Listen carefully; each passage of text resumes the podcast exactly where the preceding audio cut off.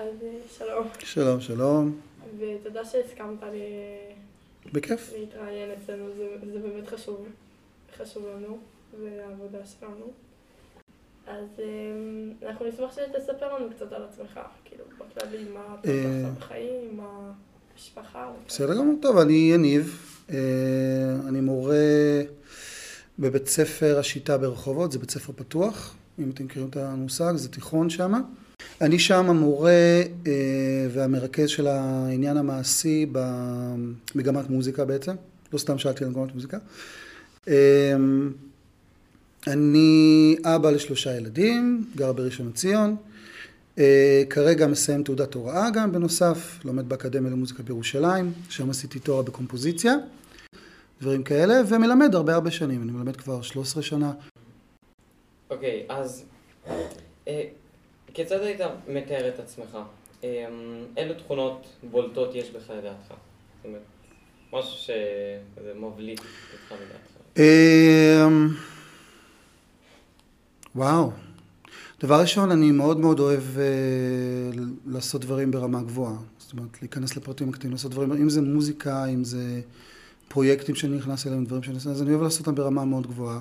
להאמין שאם יש לנו איזשהו רף מסוים, אפשר להגיע אליו, ואולי מעבר לזה, אה, קודם כל על ידי אמונה ועבודה משותפת, וכל פעם לנסות לשפר את ה... איפה שהיינו קודם, אז זה דבר אחד. וזה מסתדר לי כמובן עם העבודה בתיכון ועבודה עם אה, בני נוער ובכלל. אה, האם לקחת חלק ברעיונות בעבר? אם כן, היית מרואיין או מתראיין? הייתי מרואיין, אבל בדברים שקשורים למוזיקה, לא, לא דברים שקשורים למשהו שמחוץ למוזיקה. זאת אומרת, אם הייתי מופיע באיזה פסטיבל, אם זה בחו"ל או ב- אה, בישראל, כן, כן, כן, הופעתי בניו זילנד, קנדה, כל מיני מקומות, גם באירופה, כל מיני מקומות, אז אם היו מראיינים אותנו בתור ההרכב הישראלי שמגיע לפסטיבל, אז... אה, אבל שוב, זה הרוב קשור למוזיקה, לא, לא משהו מעבר. אה, וכאילו, אם זה באמת זה שונה ממה שזה, למה החלטת שכן, שמתאים לך לבוא להתראיין על הדעות שלך? שוב, כי זרי ביקשה, טוב, היא אמרה שהיא רוצה שהם יפגשו מישהו שיש לו דעות ימניות, שהוא לאו דווקא פעיל פוליטי, אבל שיכול לדבר על זה בצורה פתוחה, חופשית. אוקיי, אז אה, באילו עקרונות אתה מאמין כאדם ימני במדינת ישראל? או, או גם, כלומר, מה, מהי האידיאולוגיה הימנית? ו... כשהוא, איך שאני רואה אותה, כן, כי יש הרבה, כן. יש הרבה זרמים והרבה איך עניינים. היא נראית בעיניך? אני מאמין קודם כל בלאומיות. אני מאמין שמדינות לאום אה, דואגות לאינטרסים שלהם ויכולות לדאוג לאינטרסים שלהם. זה דבר אחד. יש את הדעות שהן יותר גלובליסטיות, אה, אינט, אינטרנציונליות מה שנקרא. אני יותר מאמין בלאומיות, אני מאמין שדרך האינטרסים הפרטיים אפשר לדאוג לרווחה ולעקרונות של החברה. אה, אני מאמין במסורתיות, כי שוב אנחנו במדינה יהודית, אז אני מאמין שהמסורת היהודית חשובה, אם זה ללמוד אותה, אם זה להכיר אותה, אם זה לדאוג לחגים, למנהגים, כל הדברים האלה. אמ, אני כן מאמין בכלכלה חופשית, אבל שוב, זה, זה, אני מסייג את זה כי צריך להבין שאין דבר כזה באמת, שום דבר לא חופשי לגמרי. זאת אומרת, זה, אני כן מאמין בתחרותיות, אני מאמין בלפתוח את הכלכלה, להביא דברים מבחוץ, לדאוג שתהיה תחרותיות, שיהיה משק פעיל ו, ורב גוני. אני לא מאמין בריכוזיות אה, במשק, אני חושב שריכוזיות יוצרת אה, המון... אה, מצד אחד שחיתות לטעמי, מצד שני קיפאון, זאת אומרת ש... שזה נשאר במקום ולא, ולא זז, אני מאמין, אם אני הולך באירופה למשל, יש הרבה יותר מוצרים בסופרים, יש הרבה מרחב, יותר רכבים, זה מה שאני רואה לפחות. ואיפה לדעתך הקו האדום של מדינת ישראל? קודם כל, המרכיבים הלאומיים הראשיים, ירושלים בירת ישראל, היא לא יכולה להיות בירה של שתי מדינות. זה משהו שאני מאמין בו, לא, לא חושב שזה קיים דבר כזה בכלל בעולם. אה, ב', אה, גבולות המדינה, אנחנו לא יכולים לוותר על הגבולות שלהם בצורה חופשית לחלוטין. צריך להבין שמה שנקרא הקו הירוק מגיע מאוד מאוד קרוב אה, לתוך שטחי מדינת ישראל. צריך לשמור על האינטרסים הביטחוניים שלנו.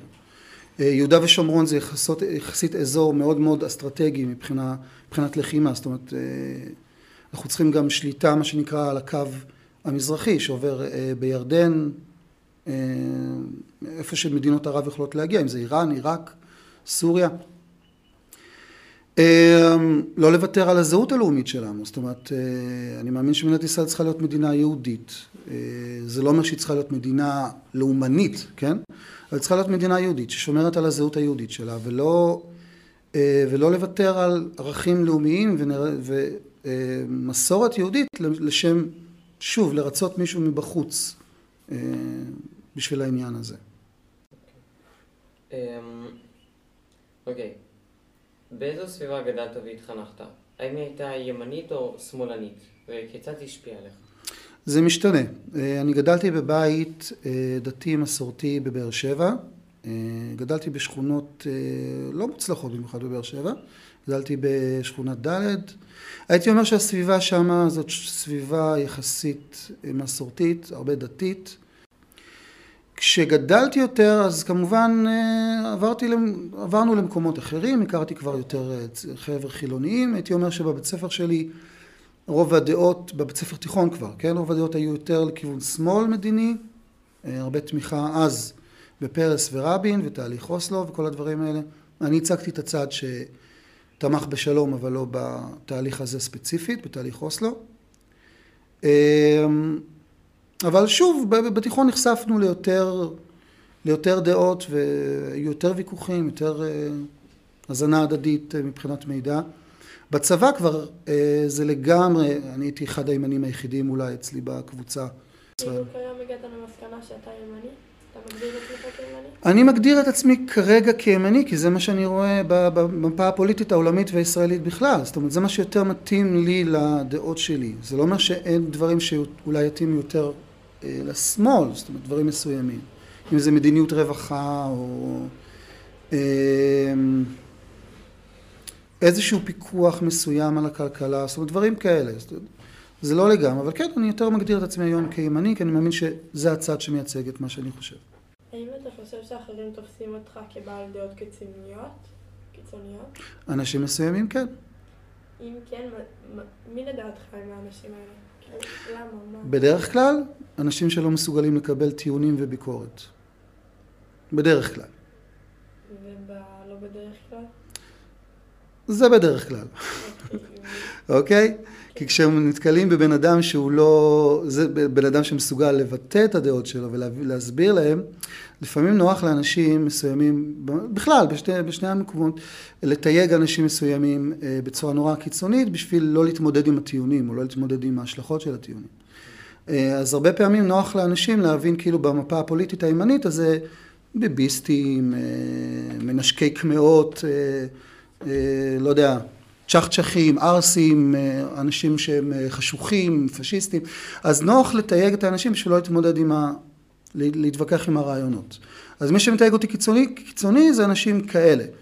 אנשים שכן מסוגלים להתווכח, יודעים שאני לא קיצוני, אנשים שכן מסוגלים לדבר, גם אם הם רחוק במפה הפוליטית השמאלית, גם אם הם בוחרי מרץ לצורך העניין, הם לא יתייגו אותי כקיצוני, כי הם מסוגלים לנהל שיח. מי שלא מסוגל לנהל שיח, יתייג אותי כקיצוני. אתה מתייג את עצמך כקיצוני? לא, לא. אני, די, אני מאמין שאני די מתון, יש דברים מסוימים שאני יותר ימני בהם, יש דברים שפחות, אבל לא, אני מאמין שאני לא קיצוני, אבל שוב, זה תמיד ביחס למשהו, ביחס למי מדבר איתך, ביחס למה השאלה. אוקיי, אז בעצם רבים טוענים כי ימנים נוטים להתנהגות יותר קיצונית ואלימה מאשר שמאלנים. כאילו, זה דומה לשאלה שלנו. מה אתה חושב על האמירה הזו? האם היא אמירה שאכן מייצגת את האידיאולוגיה הימנית כיום? זאת אומרת, ממה שנראה בעיקר בכל מיני, כל מיני הפגנות שהיו, כל מיני דברים כאלה שהיו. לא, אני לא מאמין בזה. זה קשור להמון המון דברים שאני לא יודע אם אפשר יש זמן להיכנס אליהם, אבל לא, אני לא מאמין בזה שהימין יותר קיצוני. מה שראינו למשל בבלפור בשנתיים שלוש האחרונות זה השתלטות לגמרי לדעתי אלימה. בנוסף לזה שהם שלחו שלטים כמו עולים על הבסטיליה, כן? כולנו יודעים מה זה לעלות על הבסטיליה. אני חושב שפשוט לשמאל בישראל יש יותר אמצעים ולשלוט בשיח ולנהל אותו ברגע שיש לך יותר אמצעים לשלוט בשכל ולנהל אותו, אולי אתה צריך פשוט לפנות לאמצעים שהם פחות פיזיים אולי, הייתי אומר. אה, אני לא מאמין שאבל שגם בהפגנות שראיתי, אני לא חושב שהפגנות ימין יותר קיצוניות מהפגנות שמאל. אם אני מדבר על ההפגנות של הקהילה האתיופית לצורך העניין, מי שניהל אותה, את ההפגנות האלה זה תנועות שמאל, כמו עומדים ביחד וסולידריות, וההפגנות האלה היו מאוד אלימות. זאת אומרת, אז מנצלים כאילו אוכלוסייה חלשה לעשות אלימות שהם לא רוצים להתלכלך בה. אבל זה עדיין היו אה, ארגוני שמאל שניהלו את ההפגנות האלה ושלחו אותם. אה, בכל מה שקשור, שוב, גם אם זה בלפור, גם אם זה דברים אחרים, ובכלל שמאל עולמי הוא לא פחות אלים וקיצוני מימין, זאת אומרת מי שמקצין עושה את זה בצורה קיצונית, כן? זה, זה עניין של הקצנה. אתה בעד ההפגנות האלה של הימין? איזה הפגנות? ההפגנות של הימין, נגיד, בעד... אה, באופן כללי, כאילו. אני, אני לא בן אדם של הפגנות. אם אני הולך להפגנה אז צריך להיות, אני צריך לדעת שמי שעושה את ההפגנה הם, אמ, הם, אמ, מייצג את הדעות שלי, אני לא רוצה סתם שמישהו ישתמש בי כ, ככלי. אה, אבל אם אני הולך להפגנה, נגיד, אה, אני בהפגנות שכן הייתי בהן, לא הייתי בהפגנות האלה. אמ, האם, האם היית מתעקש שילדיך יאמינו באותה אידיאולוגיה שבה אתה מאמין? לא. אני מאמין בלהגיד להם, לדבר איתם באופן פתוח על הדברים. הם ילדים, זאת אומרת, כמו שאני לא מלמד אותם דווקא להיות מוזיקאים או דווקא להיות מהנדסים כמו אימא שלהם, זאת אומרת, אה, אנחנו מלמדים אותם, מחנכים אותם להכיר את הדברים, להכיר את המציאות, להכיר את המסורת מצד אחד, להכיר, להכיר הרבה דברים, אה, אמנות, מוזיקה. אמ, אם היית יכול להשפיע על דעות של אחרים בחברה, היית עושה זאת? אני לא איש ציבור. אני לא יודע אם אני אבחר להיות איש ציבור, אני אוהב לעשות מוזיקה. זה מה שבחרתי לעשות. אם אני מנהל שיח עם אנשים, אז אני מנהל שיח אם זה בפייסבוק, רשתות חברתיות. זה יותר בקטע של פחות לנסות להשפיע בכוח, יותר באמת להציג את העמדה ואת הטיעונים שלי. אם זה ישפיע, בסדר, אז ניהלנו שיח, שינינו מזה משהו. אם זה לא ישפיע, אני לא אנסה בכוח לשנות או לכפות, אבל אה, זה חשוב לי להציג את הדעה ולהציג שהיא לגיטימית, שהיא קיימת, ואני אציג למה, למה לדעתי היא חשובה וקיימת. אם הבן אדם משתכנע, זה שלו, לא שלי. האם השיתוף פעולה בין השמאל לימין הוא אפשרי בעיניך? בתנאים מסוימים. בתנאים מסוימים. לפעמים כן, לפעמים כן. זאת, לא, לרוב כן, זאת אומרת, אני מאמין שגם כשיש אופוזיציה וקואליציה, צריך להיות שיח כנה ולא פופוליסטי ולא דמגוגי. זאת אומרת, אה, אם אני בשלטון, זה לא אומר שאתה צריך בכל כוח להגיד כמה שאני פשיסטי, אלים, גזען. אה, אתה צריך להתווכח איתי על הפעולות שלי, על מה שאני עושה. אה, זה שלמשל הסיפור סביב חוק הלאום מוגזם לחלוטין, לדעתי. זה שהשמאל לא מסוג... חלק מהאנשים שהיו באופוזיציה בשמאל תמכו בחוק הלאום כשהם היו חלק מהניסוח שלו. אבל כשהם כבר באופוזיציה אז פתאום חוק הלאום הוא חוק פשיסטי וגזעני וקיצוני. החוסר כנות הזאת זה מה שמפריע לי אה, בדברים האלה. אה, אני מאמין ששיתוף פעולה כן צריך להיות תוך כדי התנגדות. כמובן האופוזיציה צריכה להתנגד לקואליציה וצריכה להגיד אנחנו נעשה את זה יותר טוב. אבל לא, לא על ידי שקרים, לא על ידי אה, הטלת רפש, אלא על ידי כנות ואמיתות. אבל זה יכול לקרות? זה קורה איכשהו עכשיו, לא?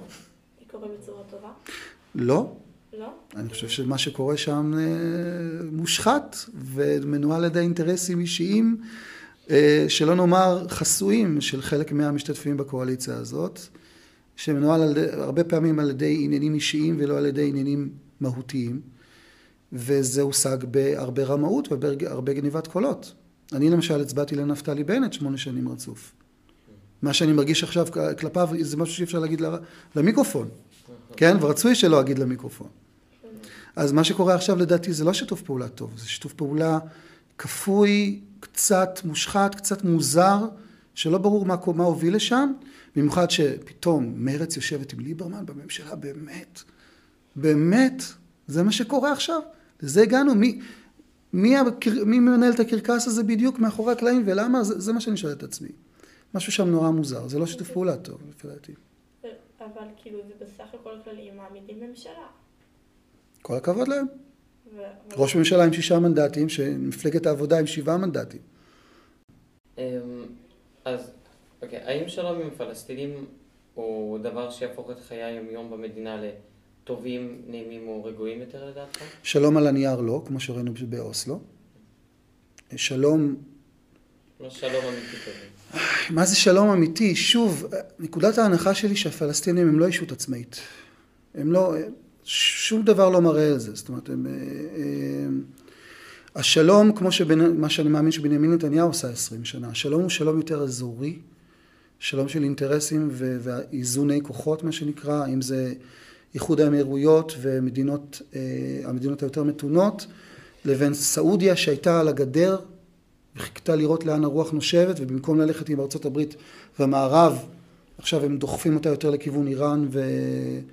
וה... והציר הערבי היותר קיצוני. אני מאמין שזה צריך לנוהל, שוב, לא יכול להסכים עם כל מה שנתניהו עושה בעשרים שנה האחרונות, אבל אני מאמין שנתניהו כן אה, הגדיר את זה, שאנחנו צריכים לחזק את ישראל מדינית, כלכלית, ביטחונית. על ידי הכוח הזה והחיזוק הזה נוכל באמת לנהל ויכוח או שיח עם הכוחות הבאמת גדולים שמנהלים את המשחק הזה, ולא הפלסטינים שהם קצת כלי. השלום צריך לבוא על ידי כוח וחיזוק הביטחון העצמי שלנו, קודם כל, גם המנטלי וגם המדיני והביטחוני, ואז לנהל שיח אמיתי עם הכוחות שבאמת מנהלים את הדבר הזה. אבל הרי גם בתקופת נתניהו, גם שהוא הפגין כוח כביכול, לא היה שלום. כאילו, היה מלחמות, היה צוק איתן, היה אזעקות, היה, היה המון דברים. נכון. כאילו, זה לא יצר סיטואציה יותר טובה. ביחס למה? לא אני גדלתי בשנות התשעים. נכון, בתור ילד בן 12 בשנות התשעים, ואחרי זה בשנות האלפיים כשהייתי כבר חייל בצבא. פחדתי לעלות לאוטובוס. הסתכלתי על כל בן אדם, אני, אתם יודעים- כמה פעמים ירדתי מהאוטובוס? בדרך לבית ספר הלכתי ברגל חצי שעה, בגלל שמישהו נראה לי לא... משהו קצת חשוד, מישהו עלה עם מעיל, עם חזות ערבית.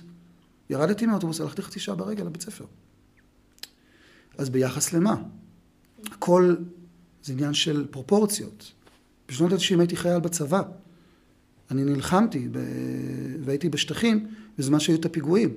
אז מצד אחד אני רואה אה, המון פלסטיני שרוצה לצאת לעבוד, אה, ורחמיי וליבי אליהם, ואני מכבד אותם וכיבדתי אותם, הם יצאו, גם יש את העניין, הם באמת יוצאים עם חליפות, זאת אומרת, הם באים לבושים יפה, כל מה שהם יכולים לקחת איתו, אבל זה, זה העניין, זה שקית, הם לא יכולים לקחת תיקים איתם. זה, שוב, בגלל התקופה אגב, אני, אני מניח. אה, אז מצד אחד הרבה כבוד לאיש שהוא מבוגר ממני, פלסטיני, ומצד שני, כל יום אתה שומע על פיצוץ, פה, פיצוץ שם, אוטובוס פה, אה, בית קפה שם, מסעדה פה, מלון פארק, שזה זה היה מה שנקרא השיא שגרם לנו לצאת לחומת מגן, טירוף, אנחנו מדברים על, על טירוף כללי, אי אפשר היה לצאת לרחוב בלי לחשוב שאתה אה, תכף הולך למות, הפחד היה אמיתי, אוקיי? ומה אתה חושב על גל הפיגועים עכשיו? שצפיתי אותו, כן. וידעתי שזה מה שיקרה, ושאלה לאן זה הולך. שאלה לאן זה הולך, אני לא יודע לאן זה הולך. אתה כאילו, אתה מאמין שזה עכשיו זה בקטנה וזה ייגמר, או שזה ילך לאנשהו גדול יותר? אני, ב- בגלל המצב עכשיו, ובגלל הממשלה הספציפית הזאת, והמוטיבציה החדשה שנוצרה אצל הפלסטינים, לפי דעתי זה רק ילך ויחמיר. אני מקווה מאוד שאני טועה. מקווה מאוד מאוד שאני טועה. אמ, לדעתך, האם קיימת אפליה נגד אזרחי ישראל הערבים? זאת אומרת, אפליה בעיקר ממוסדות השלטון. אם כן, מדוע לדעתך היא מתרחשת? אני לא חושב שקיימת אפליה מוסדית, אזרחית, כלפי הערבים במדינת ישראל. אני חושב שאין עדיין באמת שוויון פרופר, בתכלס, אה, בישראל, אבל זה נובע מהמון דברים. זה נובע, דבר ראשון, הדבר הראשון שצריך ליצור שיתוף פעולה אמיתי זה אמון הדדי. ברגע שאין אמון הדדי, מי שיותר חזק הוא מי ששולט בעניין, זאת אומרת, אה, אז אין אמון. אנחנו גם ראינו, המפגעים האחרונים היו ערבים אזרחי ישראל. בשומר החומות האחרון, הפרעות בלוד, הפרעות בעכו, הם רצחו בן אדם בעכו, רצחו בן אדם בלוד, ערביי ישראל, לא פלסטינים בשטחים.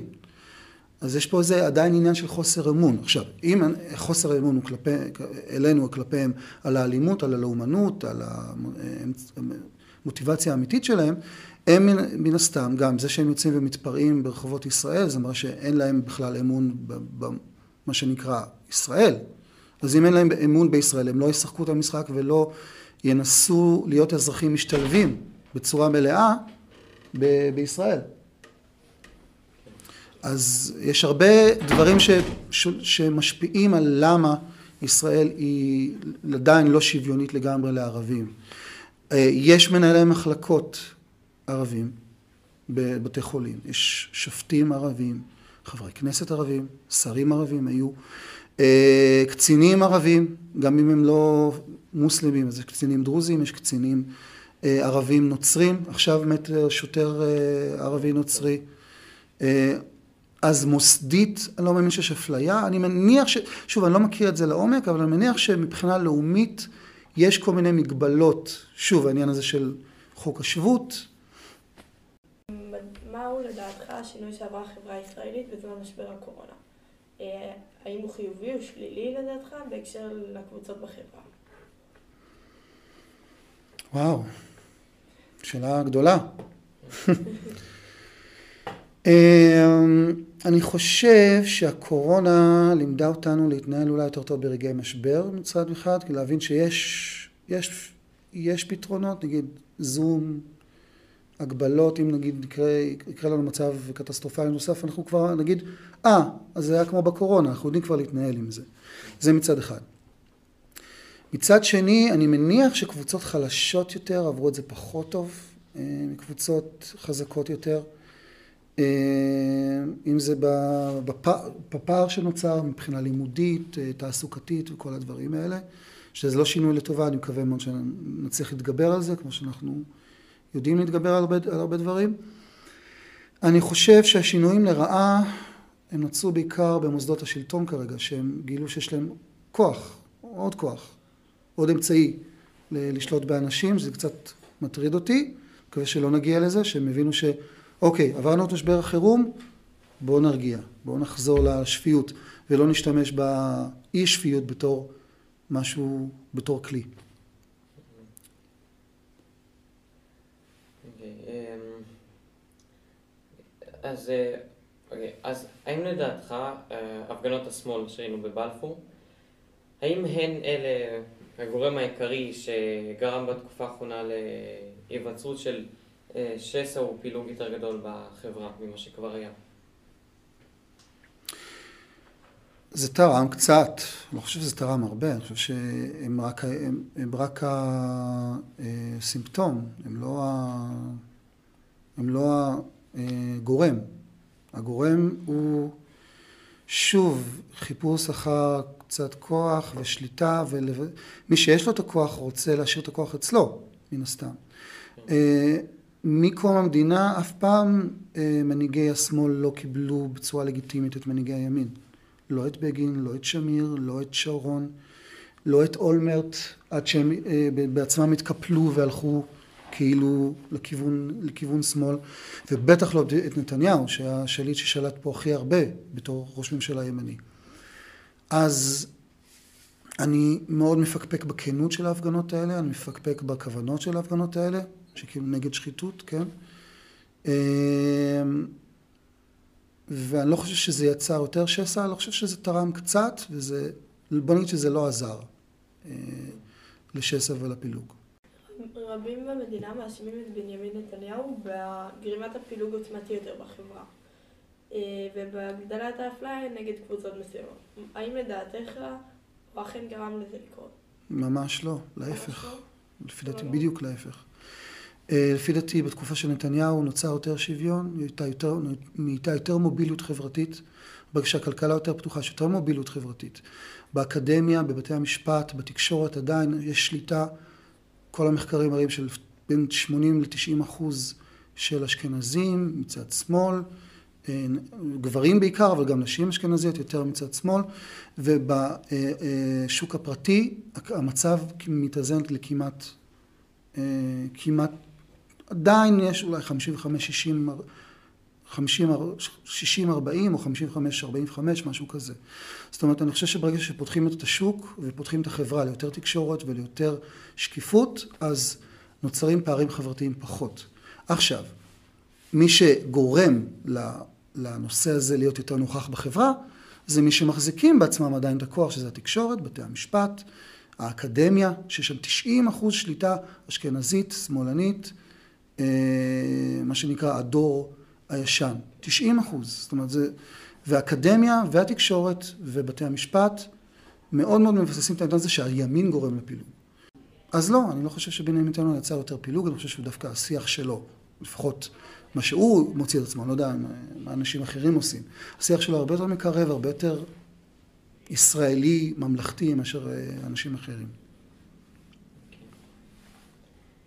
אמ, אז אה, מהי הסוגיה הפלסטינית בעיניך? בקצרה, מה... סוגיה מאוד מורכבת. זו סוגיה מאוד מאוד מורכבת, כי הרבה פעמים הסוגיה הפלסטינית כאילו סוגיה חיצונית, אבל היא המון המון פעמים סוגיה פנימית דווקא. מי אנחנו?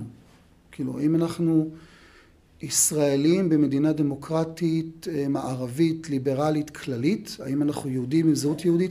אם אנחנו יהודים עם זהות יהודית, מה זה אומר עלינו? אם אנחנו רוצים להיות חילוניים, האם זה אומר שאנחנו פחות ישראלים, יהודים, האם אנחנו פחות טובים? יש פה הרבה עניין שלפעמים משתמשים בנושא הפלסטיני בשביל לנסות לדבר בינינו לבין עצמנו, או לפתור בעניינים עצמיים אה, על ידי שימוש בגורם הזה.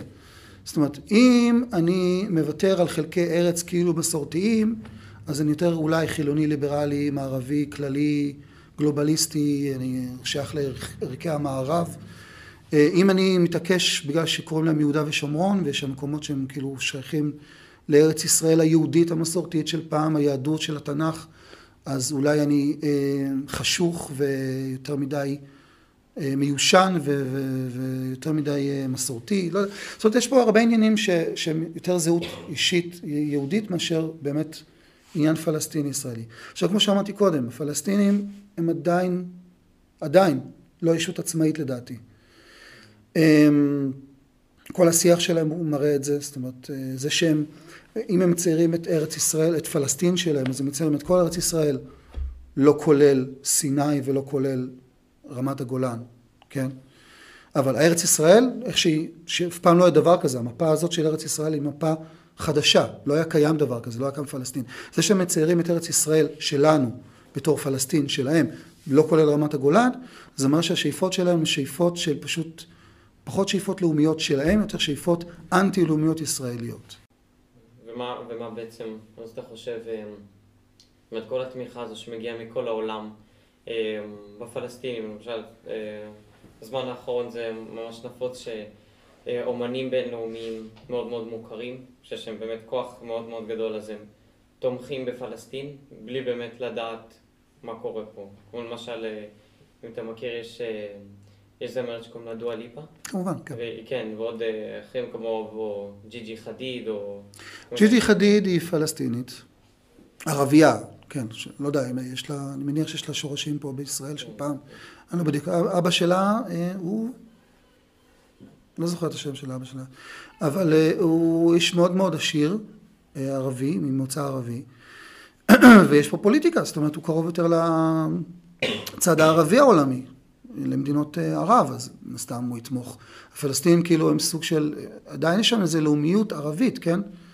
זה כמו שאנחנו נתמוך ביהודים בחוץ, אז אני מניח שזה הגיוני.